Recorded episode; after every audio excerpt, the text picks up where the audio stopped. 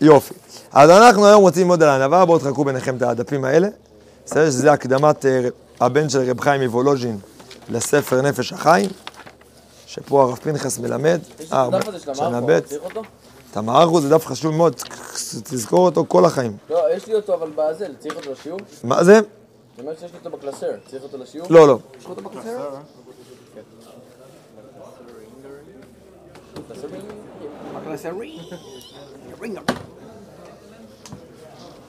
טוב, יפה מאוד. נעזוב את זה כרגע. אז אנחנו פה עכשיו רוצים ללמוד למידת הענווה, נעשה את זה בשתי שיעורים. שיעור, שיעור ראשון, אנחנו יותר נעסוק ב... אה, נראה דוגמאות למידה, למ- לאדם שהייתה נוכחת מידת הענווה, רב חיים מוולוז'ין, הקדמת בן המחבר, זה רב יצהלה מוולוז'ין. רב יצהלה מוולוז'ין היה בנו של רבי חיים מוולוז'ין, ראש שבט וולוז'ין. רב חיים היה תלמיד של הגר"א.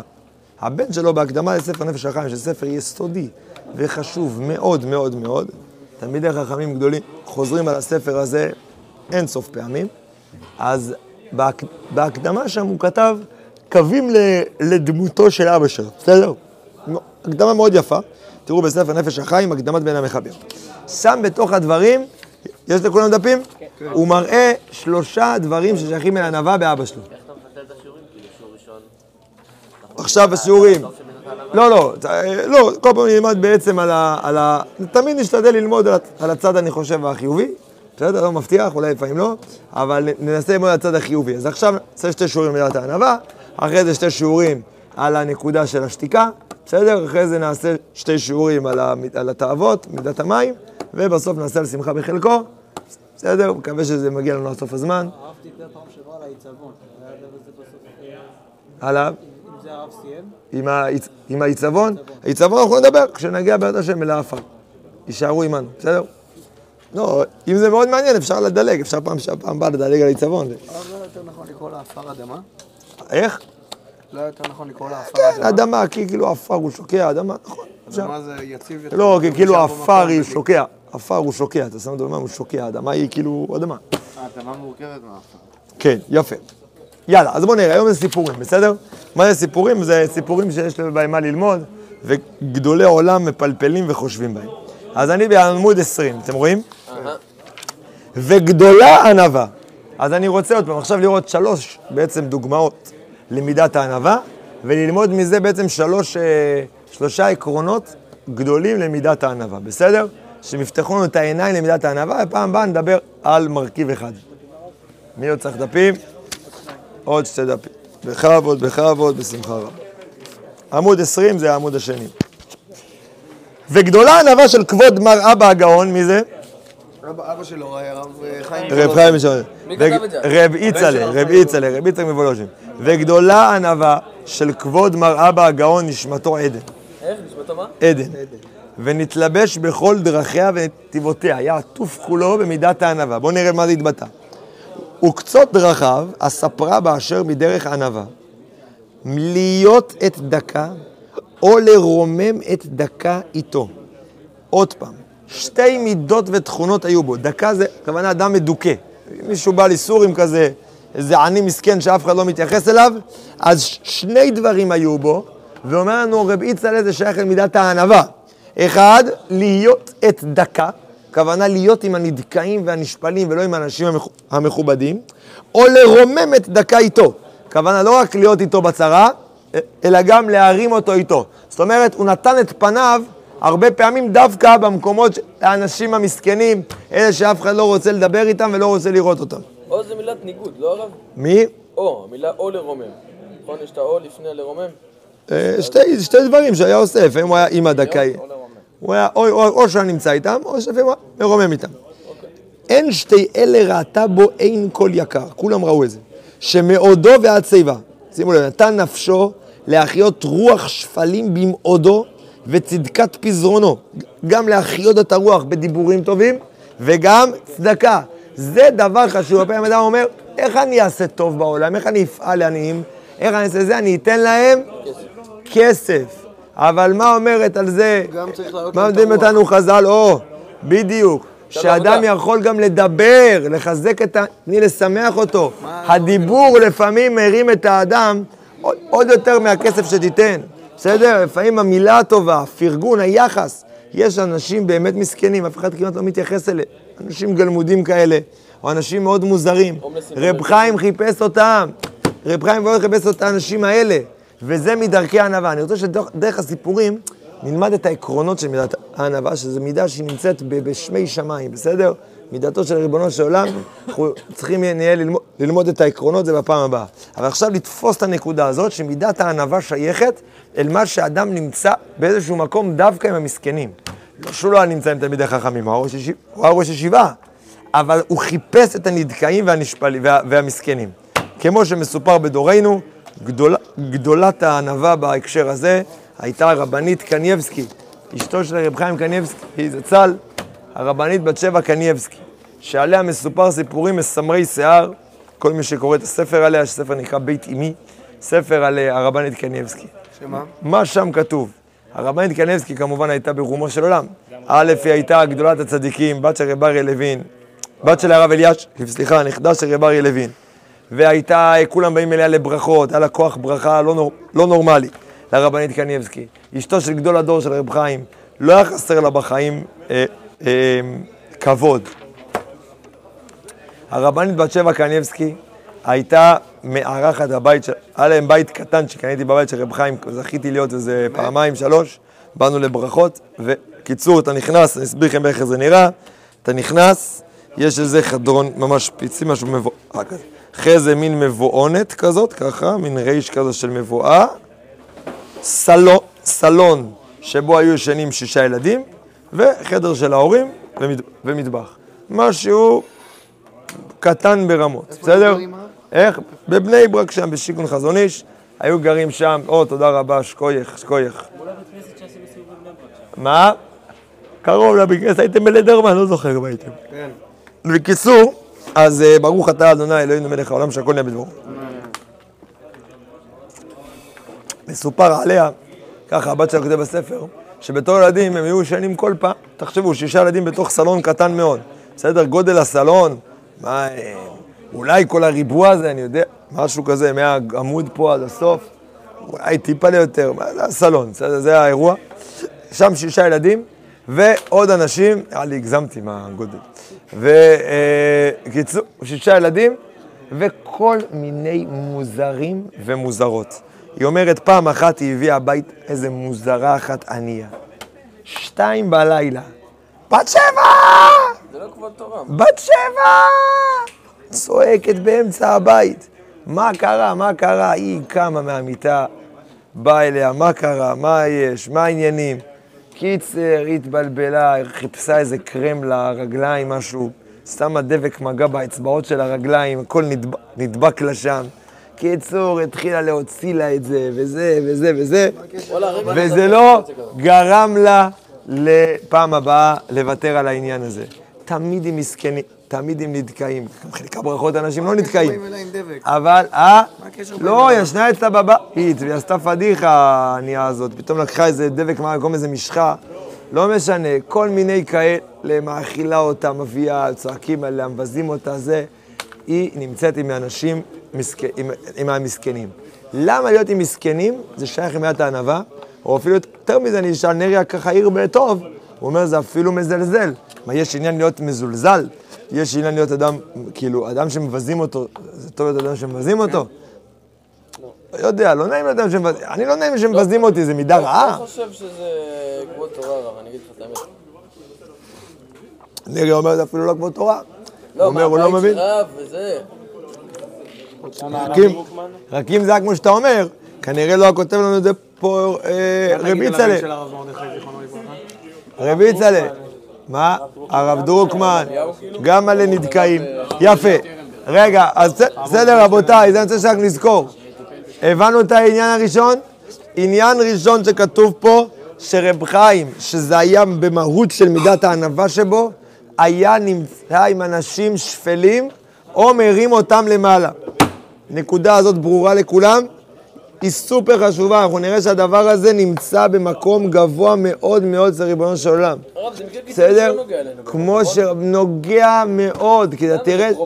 לא... לא, נוגע מאוד. אתה תראה שמה שכתוב פה בסיפור הזה שהוא מספר רב יצהלה, זה נוגע לעניינים גדולים מאוד שקשורים אל כל אחד ואחד בעבודה על מידת הענווה שבו. זה לא אומר שאני צריך אבל לשאוף להביא מסכנים לבית. לא, לא אמרתי, מסכנים זה כבר המדרגה הגדולה. תמיד כשקוראים על גדולי ישראל, תמיד צריך לדעת שגדולי ישראל מציבים את השיא של השיא של הדברים, בסדר?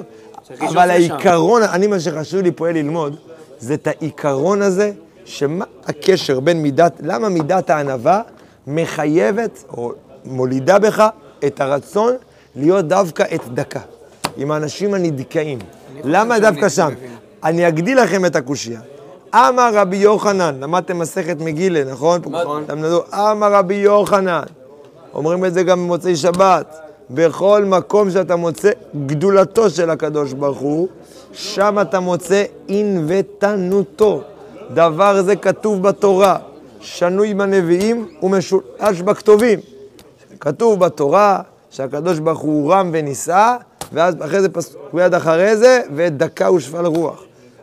רבי יוחנן מביא שלוש פסוקים, בתורה, בנביאים ובכתובים, שבמקום שהתורה מדברת ומשבחת את ריבונו של על הגדולה שלו, היא אומרת שמה הגדולה שלו גם? שהוא נמצא עם הנדכאים והמסכנים. הקדוש ברוך הוא נמצא עם הנדכאים והמסכנים. אז זה כבר, פה מראים אותנו למשהו אחר. זה כבר לא סתם איזה מידה אנושית פרטית, אלא זה מידתו של הקדוש ברוך הוא, שדווקא גדלותו היא שמה אותו עם האנשים הפשוטים. רגע, אבל השאיפה, הרב, אה?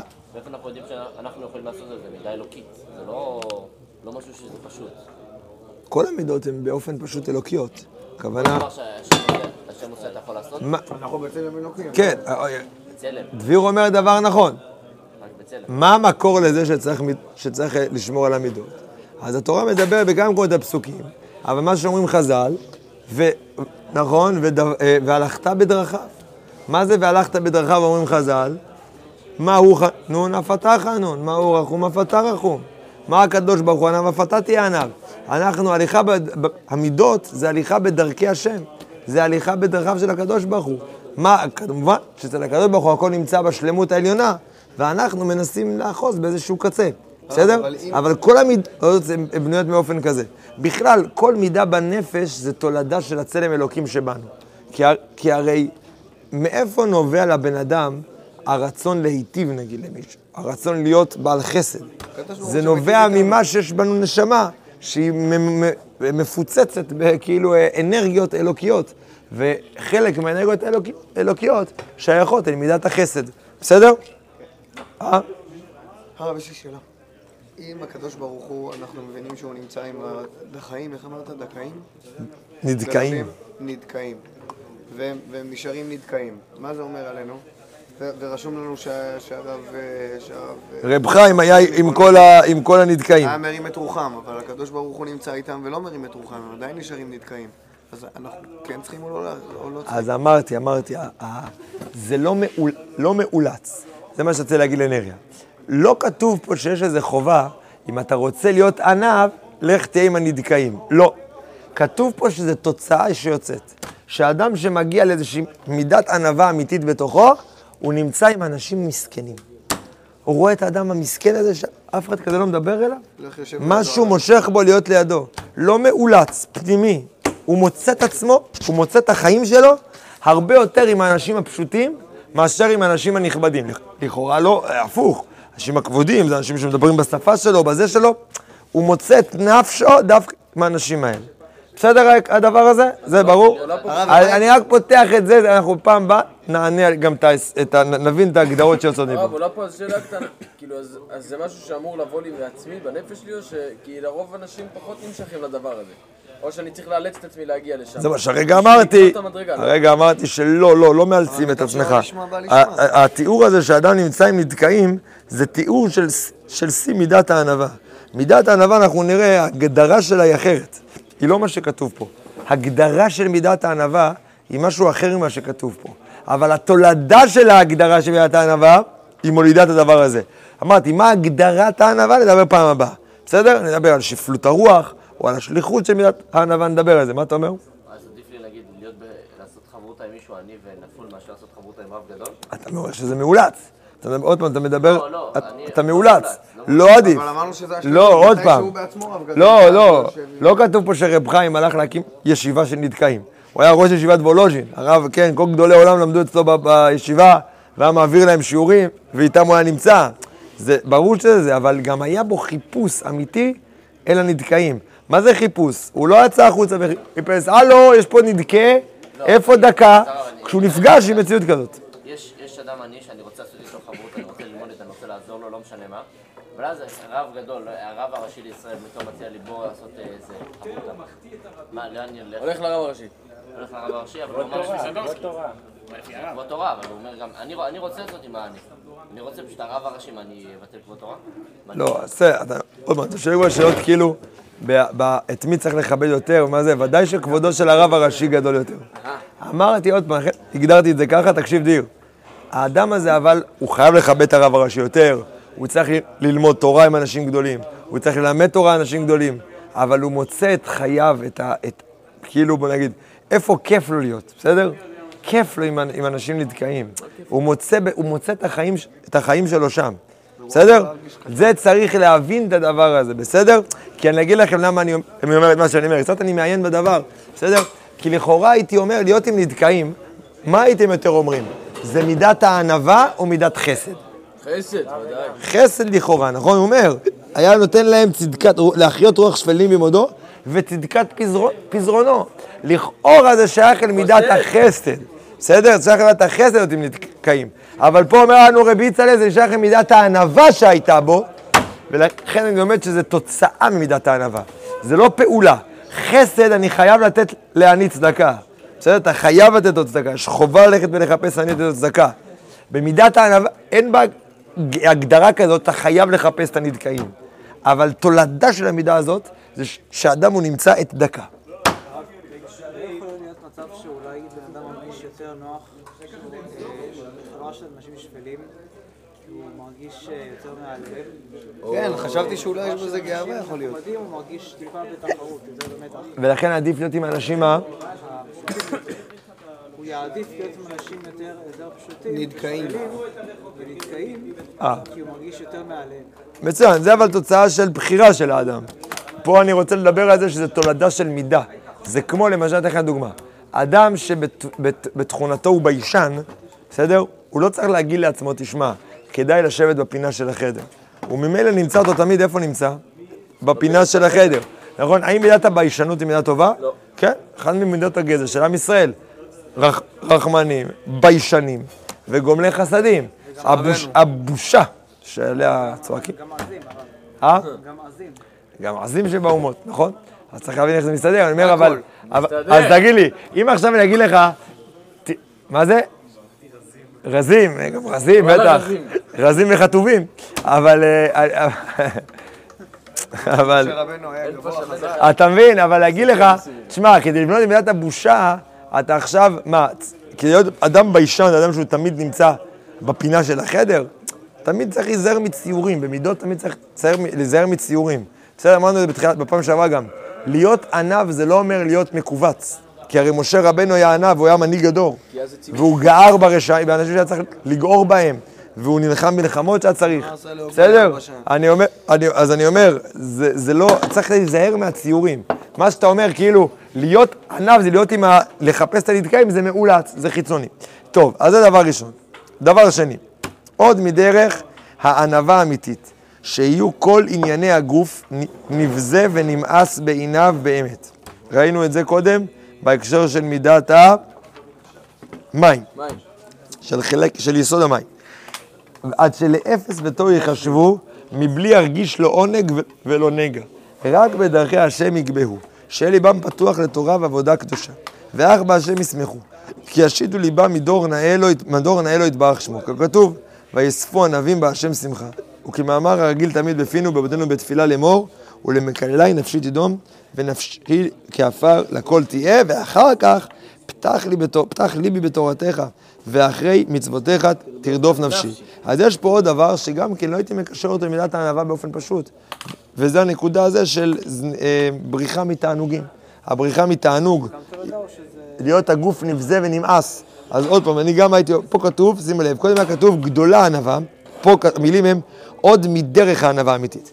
פה משמע, פה משמע שזו דרך. הכוונה, חלק מהדרך לקנות מידת הענווה שייכת על מה שבן אדם הוא נבז, אה, מואס בענייני הגוף, וממילא מה? שמח בקדוש ברוך הוא. זה גם מדריג. ממילא פתח ליבי בתורתך. אנחנו אומרים את זה כל יום. כלה נפשי תדום, נפשי כעפר הכל תהיה, פתח ליבי בתורתך. זאת אומרת שהדרך לפתיחת הלב בתור, בתורה, היא עוברת דרך נפשי כעפר לכל תהיה, בסדר? איך אדם יהיה נפשו כעפר? אז אומר לך, אה, רבי יצחק, תדע לך, ש-. או שאם אדם, מה שמעניין אותו זה הבשר ויין שלו, אז אין שום סיכוי בעולם שהוא יהיה ענף, נפשי כעפר לכל תהיה. למה? כי אם אדם, מה שהכי חשוב לו זה היין שלו, הבשר שלו, הלחם שלו, זאת אומרת שהוא תמיד נמצא הוא במרכז, ממילא אין שום סיכוי בעולם ש- שהוא ישים נפשו כעפר לפני מישהו אחר, בסדר? אין שום סיכוי שהוא יהיה דקה, בגלל שכל הזמן מעניין אותו מה הוא טוב לו, איפה לא טוב, איפה טוב, איפה נעים לא להיות, מה, מה כיף לו. אומר על זה הרבי צלה, הרב, זה זה תכונה של ה- של ה- של הרב- של רבי חיים מוולוז'ין, או שזה- או שזה מעלה שאנחנו צריכים לשאוף להגיע אליה? אז אמרנו שיש גם בזה, וגם. זה גם, אמרנו שכן, זה גם מעלה וגם כתוב פה עוד מדרך הענווה, יכול להיות שזה גם היה דרכו של רב חיים, אולי. ואנחנו צריכים לקחת מזה את הנקודה. עוד פעם, אני רק רוצה להגיד את הנקודות, אנחנו נפתח את זה פעם הבאה. לא, זה יכול להיות קרוב, לא, זה ממש קרוב. זה כלל גדול מהרב צבי יהודה. אם מפונקים, לא מבינים רוח, רוחניות. אדם קורא ספרי אמונה, קורא את האבגוג, לא מבין, לא מבין, לא מבין. אומר הרב צבי יהודה, מי שמפונק, דהיינו, יש לו שייכות כל הזמן, הוא צריך את הקפה שלו ככה, ואת התה שלו ככה, ואת העוגה שלו ככה, והוא בדיוק ארוחת בוקר, הוא ככה מכין לו ככה אותה בדיוק עם כל התבלינים והזיתים ככה בצד, חותך את הירקות בדיוק דק, דק, דק, דק, הכל נפלא, הכל מותר, רוחניות לא יבין. תורה לא יבין טוב. תשתבש עליו דעתו. למה צריך להבין את כי את מה? בן אדם שמחובר מאוד מאוד מאוד לגשמיות שלו. מה לא הבנת? כולנו אוהבים את הסרט שלנו עם הזה, והתבלינים, והקפה ככה. כן, אז מה, אז עכשיו נתתי לך מוסר על זה. לא הבנתי, לא הבנתי. לא הבנת את המוסר. זה לא טוב. אתה מחובר יותר מדי ל- למה לא זה יותר תבין את? הרוחניות. לגשמיות. מה זה? לא, אני בן אדם כאילו נראה לי זורם, לא משנה, יש בן אדם שהוא זרמן כזה, סבבה לו עם הכל, וזה... רגע. מה זה? עניין, כן, זאת אח שווה מהאוכל. יש אדם שעושה אח שווה מהאוכל. הכוונה, הוא, במקום לאכול מהר, בזר- האוכל. בזריזות, הוא כן, כל דבר, כל ארוחה אצלו זה אירוע, הוא מתיישב, מצלחת. מצלחת את האירוע, בדיוק. הרב, כן. אפשר לתת לך דוגמה על עצמי? לא. אז אומר רב חיים מוולוז'ין, אין כל מכירי כבוד. חשבתי שיכול לתת פה פרופורציות לאנשים, אני לא יודע אם זה נכון תן, או לא תן נכון. לשמוע מה רב חיים, תן לשמוע מה רב חיים, ואז נשמע, נעשה לך, אה, איך זה נקרא, קבוצת תמיכה, ונשמע מה אתה רוצה לדעת להגיד. אם אני עושה סבבה או לא סבבה. בסדר, עוד רגע תגיד לנו. הן כל מכירי כבוד מר אבא הגאון ז"ל, המה יעידו ויגידו מענוותנותו הגדולה, אשר אם היה נעלב לא העליב, והיה שפל רוח בפני כל אדם, ובתענוגי הגוף, אף למיעוטא דמיעוטא היה חושש, ושם דרכיו לבלי ירגיש תענוג, ואף כי הגיעו ימי הזקנה, שנתייסר בייסורים של אהבה ממודו ונפשו, קיבלם בשמחה ובצעדת פנים. מבלי הוציא הנחה, אפילו לא עשה איי, כלום, קיבל את האיסורים באהבה. קבלה דאיסורי, ודעתהו בדיחה עלי היה שמח. כל שני דקביל עלי איסורים, כל השני קיבל עליו איסורים. ורק על זה היה מצטער אותו צדיק, על שהוכרח לקלקל גופו לפי מחלהו. על זה שהוא היה צריך לאכול הרבה, כי הוא היה חולה, הוא היה צריך לאכול הרבה, היה מצטער על זה. ובמסתרים היו עיניו יורדים טיף טיף. ועיני, לא, רא- ועיני ראו לא, לא זר. הכוונה, אי אפשר לראות דבר כזה. ואם כי ליבו היה דווי על זה, היה שמח בייסוריו וממעטים לו הרגש התענוג עד שלא שם לבו, ליבו לבוא, אה, לא לעונג ולא לנגע. שימו לב, אני חושב שהמשפט המרכזי, אם אני מסכם את זה, היה פה דוגמה, אבל באמצע הוא אמר משהו, שימו לב. אשר אם היה נעלב לא העליב, והיה שפל רוח בפני כל אדם. זה המשפט שצריך לסמן. והיה שפל רוח בפני כל אדם. זה אנחנו נראה, הרמב"ן, הרב. זה אנחנו נראה, כשהוא גם את הרמב"ן, זה, אנ- זה אנחנו נראה שהגדרת הענווה, לפחות במדרגה הראשונה שלה, שתי מדרגות, הגדרת הענווה היא שפלות הרוח, בסדר? שפלות הרוח. אומר, מחדש, מחדש לנו פה רבי צלם, שהדרך להגיע לשפלות הרוח היא שייכת אל מה שאדם ממעט בתענוגי הגוף. אל מה שהוא מחשיב את הגוף שלו ללא כלום. ואנחנו אומרים את זה בתפילה, נפשי כעפר, הכל תהיה. מה שאדם שם את נפשו כלא כלום, לא הגוף הוא הנושא ולא אני הנושא. הנושא הוא מה שמתרחש, מה שהקדוש ברוך הוא מגלגל, לבבות האנשים שהולכות ומתפתחות. מה אתה אומר? בכבוד. הרב, נפשי כעפר לכל תהיה, אבל... זה... אנחנו אומרים את זה כל יום, אנחנו אומרים, אה, זה, זה, זה, נפשי כעפר הכל תהיה, אחי, אבל אה, אני אני אדם זה מכובד. אומר לכולם? מה? נפשי כעפר תהיה לכולם? כולם מתפללים את זה כל יום, תקנו לזה אבל בלכל. רב נגיד לתלמידיו, הוא לא? עפר לתלמידיו. למה? גם, רב הוא נפשי כי עפר לכל תהיה. הכוונה הוא, שפל רוח, הכוונה הוא לא תופס מקום. גם הרב יש לו תחושה שהוא רק שליח. ל, ל, מה, מה, מה, מה התפקיד של רב? האם רב זה יהודי שבא והוא יש לו ימבה של מידע להנחית, ואתה כמו איזה סטודנט צריך להקשיב לו, ככה זה מרצה באוניברסיטה. הוא הנאור, הוא בעל הידע, אתה הבא וטמבל, אתה צריך עכשיו להקשיב לו. לא, אבל הרב טאו. כותב מדריך, אה. והרב טאו נותן לו משל של מדריך. ב- באמונת איתנו ג' רושם שרב הוא כמו מדריך ותלמיד... או, או, או, אתה כאילו יושב, אני אומר, אתה לא יושב מול רב, אתה לא יושב מול רב שאתה כאילו כמו איזה, כמו שאמרתי כזה, סטודנט. כזה לא מבין כלום, כן, והנה הוא עכשיו מנחית מידע. ואז המרצה הוא באמת מנופח, הוא מלא גאווה, הוא מלא עמדה של הכל. אני מעליך, אני יודע הכל, שקט. רב זה הפוך. מה רב בא לעשות? רב בא להפגיש אותך עם האמת של החיים שלך, עם התורה שלך. אני, אין לי תורה שלי. כל מה שאני מלמד זה תורת השם. כמו שאני, מהזווית שלי, למד, למדתי אותה, אבל מה, מה, מה יש לי להציע? מה אני מוכר לאנשים? אני מוכר לאנשים תורה. אני מוכר לאנשים תורה, דהיינו, את מה שהם הכי מזוהים איתו בעומק עומק נפשם. ואני רוצה על ידי זה להציף ממך את מה שמתרחש בך. לא תתעורר, כאילו, את שלי עשיתי, אין, אין לי שום בעיה. אני רוצה, אבל אני דואג בכל ליבי שאתה תתעורר, ושאתה תקשיב לזה, ושאתה תתקרב, לזה. הפוך ממרצה, מרצה בא אומר את התוכן שלו, הבנת, הבנת, לא הבנת, עד שאתה חבר שלך חביבי, אני הסברתי. אם אתה לא מספיק חכם, עזוב אותך. הפוך רב זה מישהו שכל הזמן ילך וידע איפה אתה נמצא, איפה אתה הולך. רבנים אנשים גדולים, אנשים צדיקים וגאונים. הם מדברים איתן, איתנו בשפה כל כך רדודה לפי מדרגתם, אבל כי הם מבינים שככה זה יבנה אותנו, שככה זה ירים אותנו, ככה זה, זה יגדל אותנו. אתה מבין? זה נקרא? בדיוק, זה עפר לכל תהיה, אני, אני עצמי לא כלום. אני רק בא לעשות, את מה, לגדל את התלמידים ש, ש, שכאן. בסדר, תלמידה יותר מכולם, זה, לומד, זה, זה מידה של, של רב, שדווקא הפוך, התלמידים הם, הם כביכול מגדלים אותו, בסדר? אז זה הדבר השני. אמרנו דבר ראשון, גדולה ענווה, בהקשר של להיות עם נדכאים, זה אולי משהו שונה קצת, להיות עם נדכאים, להיות עם נדכאים, הדבר השני, שפלות הרוח, שהיא מגיעה עד כדי שפלות הגוף. כוונה לא לתת לגוף מקום, הזכרנו גם את דברי הרב צבי יהודה, אם מפונקים ומבינים רוח, רוחניות, דהיינו, כדי שהנפש תתמלא בעולם רוחני, היא צריכה למעט את תענוגי הגוף, קצת למעט את המגע, כי תענוגי הגוף במהות שלהם הם רוצים תענוג מיידי, הם רוצים שהכל יהיה מיידי ומאוד מאוד צועק. ועולם רוחני במהות שלו הוא לוקח זמן, הוא צריך לעבור תהליך והוא לא צועק. הוא לא צועק, הוא לא מרגישים אותו בצורה חזקה מאוד. כן, נרי, אמרת על זה בנה. אני אומר, אני בבוקר למשל, שמתי את הצלחת שלי, את הזה, הכל, ואז נגיד חסר אה, לימון, אז אני הולך מארגן לימון, וזה, ואז שם פה, והולך. נפלא, טוב מאוד, מה הבעיה? מה הבעיה? מה אתה רוצה להגיד? שאנחנו... לא, אז אני שואל אם... גם אני, או גם אני מכין לעצמי את האוכל, מה אתה רוצה להגיד? בסדר, שאנחנו- אבל אם. עכשיו לבוא ולהגיד לא, לא לקדש את זה, להפוך את זה לכלום, ולאכול בשביל לסבוע, ולאכול בשביל להתקיים, לשמור... כבר אמרתי כבר כמה פעמים בשיעור הזה, אנחנו לא אנשים חיצוניים.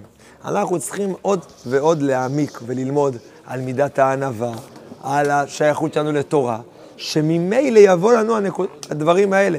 הם ממילא יבואו לנו. ולאט לאט בצורה אקטיבית גם למעט קצת בדבר הזה, כן. אז, אז אה, פעם בשבוע אני עושה איזה ארוחה ככה, עובד על עצמי, שלמרות שמאוד בא לי, קצת מתגבר, ועושה איזה ארוחה יותר חטופה ככה. למה? כדי לשבר מתוכי את השייכות הגבוהה שלי ל... מה זה? מצד שני, כל דבר שאנחנו עושים, אנחנו צריכים לעשות אותו כמו שצריך. לאכול צריך כמו שצריך, נכון, תאכל כמו שצריך, מה זה קשור עכשיו ל... כמו שאמרת, אמרת ארוחה חטופה, לצלחן, לצלחן. כי אנחנו צריכים קצת לעבוד ולשבר את התאוות. אנחנו אנשים נורא תאוותניים וגסים. ומרוב שליטפו אותנו ואמרו לנו, כן, צריך אדם אה, זה, טוב, לאכול טוב, לשתות טוב. זה נכון, אדם צריך לאכול טוב ולשתות טוב, לא להיות בהמה. אבל לא להיות בהמה. לא להגיע למצב שהאוכל זה משהו שהוא כל כך קונה לו מקום בנפש. הלו, האוכל הזה רק נועד כדי שיהיה לך כוח לסדר בוקר. זה כל מטרתו וזה כל עניינו, והוא גם אחרי זה גם יוצא בשירותים. אין לו, אין לו, אין לו, הוא, הוא, הוא לא כלום מצד עצמו. בעצם כל האוכל היפה הזה שאתה רואה, הדבר היחידי שאתה צריך ממנו, זה כל מיני תאים שאתה אפילו לא יכול לראות אותם בעיניים שלך, שזה מה שאתה צריך שייכנס לך לגוף ויבנה אותך, זה מטרת האוכל הזה. אם אתה מתחיל לעשות ממנו איש, לעשות ממנו דבר, לעשות ממנו עניין, אז אתה מתחיל לאט לאט להתבהם, להיות יותר אדם חיצוני, יותר גס. ממילא הסיכוי שתקרא דף גמרא והוא, והוא יענג אותך, הוא ימשוך אותך, הוא כמעט שואף לאפס, בסדר? כי אי אפשר לאכול, אמרתי לכם בזה, כמו שהרב לבנצל אומר, שמה, כמו שאדם, יש אנשים שקוראים רמב"ם כמו חמור, נכון? כמו חמור. חמור רואה את ספר הרמב"ם, מה הוא אומר לעצמו? ככה מה שכתוב זה מה שזה אומר. למה זה לא ירוק ולמה זה לא טעים. יש אנשים שגם ככה הם לומדים כל דבר. הם רואים גמרא, בעצם שואלים למה זה לא ירוק ולמה זה לא טעים. מה זה? זה לא טעים. הכוונה, אי אפשר לאכול את זה, אי אפשר לאכול את זה, זה לא זה, זה לא נעים. אותיות שקשה ללמוד, זה חיסרון, בסדר? זה חיסרון. אנחנו צריכים כמובן, בצ- בצורה בריאה, לא הלכה, הל- הלכה למעשה, תאכל טוב, תישן טוב, תנסה מדי פעם קצת להחליש את כוח התאווה שלך, להיות שולט בעצמך קצת. דהיינו, ראית דווקא איזה דבר שמאוד התחשק לך, קצת תתגבר, תתגבר על עצמך, מה קרה? פעם אחת, פעם בשבוע. אל תאכל את הדבר הבדיוק טעים שעכשיו הגיע. תתגבר. או בא לך עוד איזה זה, תתגבר, ת- תלמד את עצמך. הדברים האלה זה תרגילים על הנפש, ל- ל- ל- לתת לה פרופורציה. להיות אנחנו שולטים ולא נשלטים. הרב חגי ממליץ לעשות אה, מקלחות במים קרים. זה אמרתי לכם. אה, זה אמרתי לכם, זה מהרב אה, טאו. הרב טאו, שתי דברים למידת הגבורה, אבל זה בהקשר אחר קצת. מה, מה, יאללה. מה? שתי דברים למידת הגבורה, אחד מקחת קרה ואחד ריצות. לעשות הרבה ריצות, זה מידת הגבורה. ככה הרב טאו אומר. לעבוד במידת הגבורה, מקלחת קרה זה חזק. היום- מקלחת קרה זה היום בחיים. מתקלח במקלחת קרה, לא בדקתי. הרב, אם הרב טאו אמר, אם הרב טאו אמר שזה גבורה ובן בן אדם עושה 90, את זה, זה. נחשב מצווה? לא, הוא אומר, זה כלים של חול לעבוד בהם על מידת הגבורה. למה? כי האדם, הוא עצלן, אז הוא מתגבר ורץ, כי זה קשה לו. או האדם למשל, עכשיו קר לו, והוא מתגבר וזה, זה בונה בך כאילו עוצמות. זה כמו, ש- זה כמו שגדעון שם, נכון? אז הוא הוריד להם את הכפות רגליים, נכון? עשה להם... אה, סליחה, אה, אה, רגע? לא, לא, יש גם ג- רגליים, חיילי בית דוד, מי זה? לא, יש גדעון זה עם האצבע, נכון? שאמרנו לנגוס את ה... לנגוס את האגודל. לא, לא בכוכבה, זה גדול את בסדר. האגודל בשביל מה הרב? שהוא הפך את הזה. כן, כן, החיילים. לא, לא, לא, לא. לא, לא, לא, לא, יש גם... לא, לא, וגם יש גם, לא זוכר, משמה לנשוך את האגודלים שלהם ולאכול את האגודל. עד למה? לבנות בך גבורה, לבנות בך עוצמה. זה כלים חיצוניים. זה כלים חיצוניים. בסדר? לא צריך לעשות את זה, אל תעשה את זה. לא, אני מראה שאתה רואה שכלים של חול הם פועלים על, על המידות שלנו לפעמים, בסדר? אז אצל רב חיים זה כבר הגיע בצורה מאוד מאוד זה, אבל לפעמים צריך להתגבר משהו אחד. יש בצד השלילי של זה, הגמרא אומרת, שפעם דניאל הוא היה מקורב מאוד לנבוכדנצר.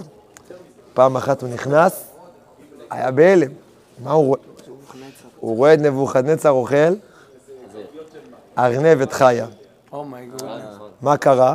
נבוכדנצר ביסוד הנפש שלו, הוא היה פילוסוף. לא, הפוך, הוא היה פילוסוף.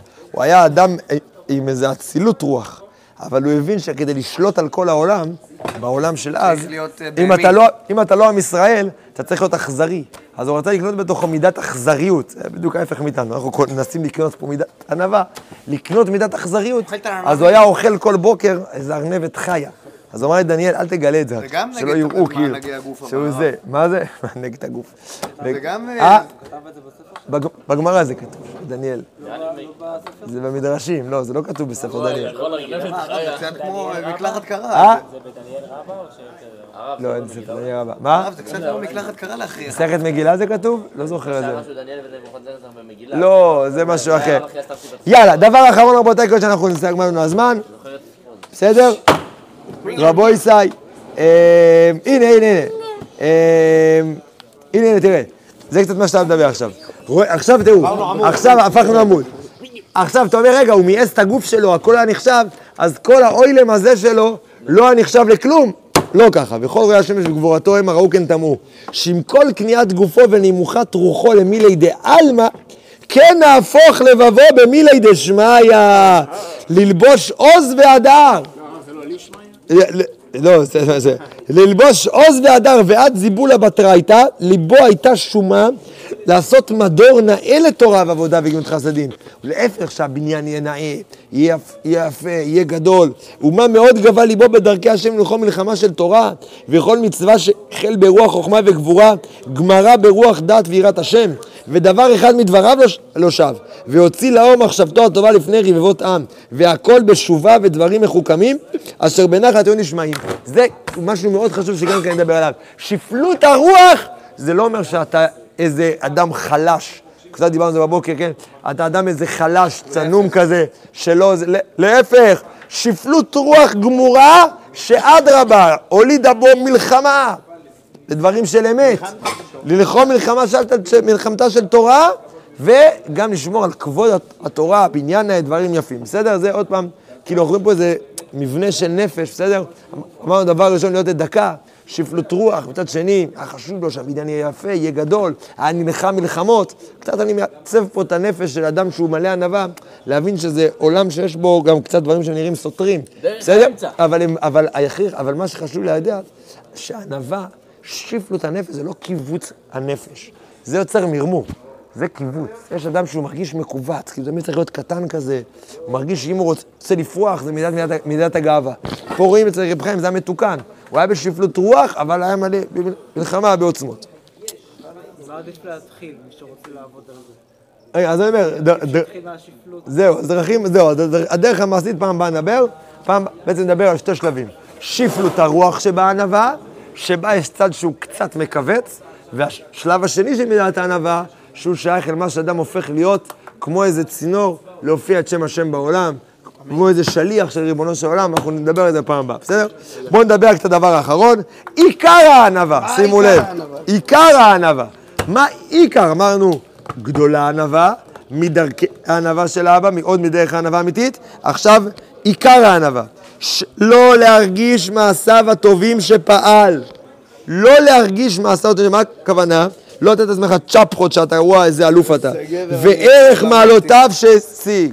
וכל אשר יגדלו פעולותיו ומעלותיו, ושכלו ירבה להכיר גדולתו יתברך שמו, כן רוח האלוהים תוסיף תת כוח הרגש חסרונו. אדרבה, מה? ככל שהוא פועל יותר, עושה יותר למען ריבונו של עולם, הוא מרגיש כמה עוד יש אין סוף שהוא לא עשה. ככל שזה גדל, ותדמים הרגש עצמו את מעלותיו. וכשרואה שמתייקר בעיני אנשים לכבדו, מצטמק ורע עליו המעשה. הוא מחשב לו חסרונותיו להקטין עצמו לבלתי רום לבוא, גם זה נראה בפעם שעברה את הדרך הזאת. ש- שאדם כל הזמן צריך להסתכל על, הקט... על מי שכמה חסר לו עוד ב... ב... ב... בשלמות שבו. אז בואו נסכם את הדבר האחרון. עיקר הענווה, אומר רב חיים, הגדרת הענווה לפי רב יצחק מוולוז'ין. פעם הבאה נדבר, נדון בזה, אבל עיקר הענווה לפי ר- אה, יצחק מוולוז'ין זה מה שאדם מרגיש שהחיים שלו, הכוח שלו, החוכמה שלו, היא, היא. לא ממנו. היא לא ממנו, אלא הוא כל הזמן מקבל טובה. מה זה עיקר הענווה? ההרגשה שהאדם הוא כל הזמן מקבל טובה. משל למה הדבר דומה? אדם, משל למה הדבר דומה? לאדם שההורים שלו נתנו לו מלא כסף, מלא זהב, והוא, והוא הולך ומתרברב בעיני אנשים, תראו איזה עשיר אני, איזה אדם מצליח אני, תראו איך הצלחתי בחיים, כן? מה אומרים לו כולם? שויטה, לא אתה הצלחת בחיים. ההורים שלו הצליחו בחיים. אתה סתם קיבלת ירושה, כיף לך, זה נכון. אבל אתה ודאי לא עבדת על עצמך, זה לא חלק ממך. לכן עיקר מידת הענווה, ונראה איך זה מתכתב עם שפלות הרוח ועם להיות עם דקה, מה שראינו בצד הראשון, עיקר הענווה זה מה שאדם מרגיש וחי בתודעה שהוא מקבל טובה כל הזמן. ולכן, אם משבחים אותו על מה שיש בו, הוא מצטמק, רע לו. כמו, הוא מרגיש שקר. הוא אומר, זה שקר, מה אתם משבחים אותי? זה שקר להגיד עליי שאני, איזה גאון אני, איזה חכם אני, כאילו אני עשיתי משהו, איזה תלמיד חוכם אני, איזה בעל ענווה אני, איזה אדם גדול. אני לא עשיתי כלום. הכל אני מקבל חיים מריבונו של עולם, תחושה כל הזמן שאדם הוא מקבל כוח, מקבל חיים, מקבל הטבה מריבונו של עולם. זה מה שאומרים, אומר הקדוש ברוך הוא, למה ישראל חביבים לפני הקדוש ברוך הוא? כי כל טובה שאני משפיע על האומות, מיד הם מתגדלים, הם כאילו מתנפחים מזה, או, יש לנו, וקיבלנו. ועם ישראל, כמה שאני משפיע עליהם טוב, הם כל הזמן מקטינים את עצמם. הם, ככל שאני מגדיל את הטוב, הם עוד יותר מקטינים את עצמם. עוד יותר כאילו לא נעים להם לקבל את הטובה הגדולה הזאת.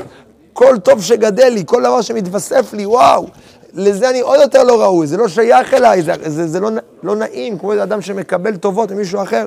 אז זה אמרנו שלושה דברים, נסכם אותם, ובזה נסיים. שדבר ראשון אמרנו את הנקודה של להיות עם נדכאים ושפלים, אמרנו באופן פשוט, זו תוצאה, תולדה, ממידת הענווה, אמרנו דרך הענווה. שפלות הרוח שמתבטאת בשפלות הגוף, כי כמו שנרי הביא את הדוגמה עם הסלט, כן, מישהו ככה כל היום עסוק בדבר הזה בצורה שהיא, לא, כל הזמן הראש נמצא שם, כבר שעה לפני ארוחת צהריים הוא מתחיל לחשבן איך בדיוק הוא ישים על הצלחת, איפה יהיה תפוח אדמה ואיפה הפולקה. בסדר? הוא כבר מתחיל ככה מחשבות על הדבר הזה, אז הכל טוב, הכל יפה, אבל רוחניות הוא לא שייך. הוא לא שייך בעולם רוחני. כי עולם רוחני זה לא עולם שהוא גס, שהוא התענוג בו מיידי ומהיר. והדבר השלישי שדיברנו עכשיו, עיקר ענווה, לא להרגיש מעלות עצמו, הרגשה שכל הזמן מקבל טובה ממישהו.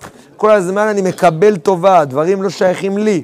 ממילא זה, זה מוליד באדם תנועה כל הזמן לחפש מה שדיברנו במסעד ראשונים גם, מה חובת האדם בעולמו, מה הוא חייב לעשות, אין לך שום זכות, אלא יש לך המון חובות. אתה חייב, אתה חייב לפעול טוב עם מה שקיבלת. עם מתנות שאתה קיבלת, בעזרת השם פעם הבאה אנחנו נתחיל להעמיק בזה, לא נתחיל ונסיים גם, כי אמרנו שנעשה שתי שיעורים על הדבר, אז נעמיק בנקודה הזאת, שמנת הבאה בשתי, ה... בשתי המדרגות של ה...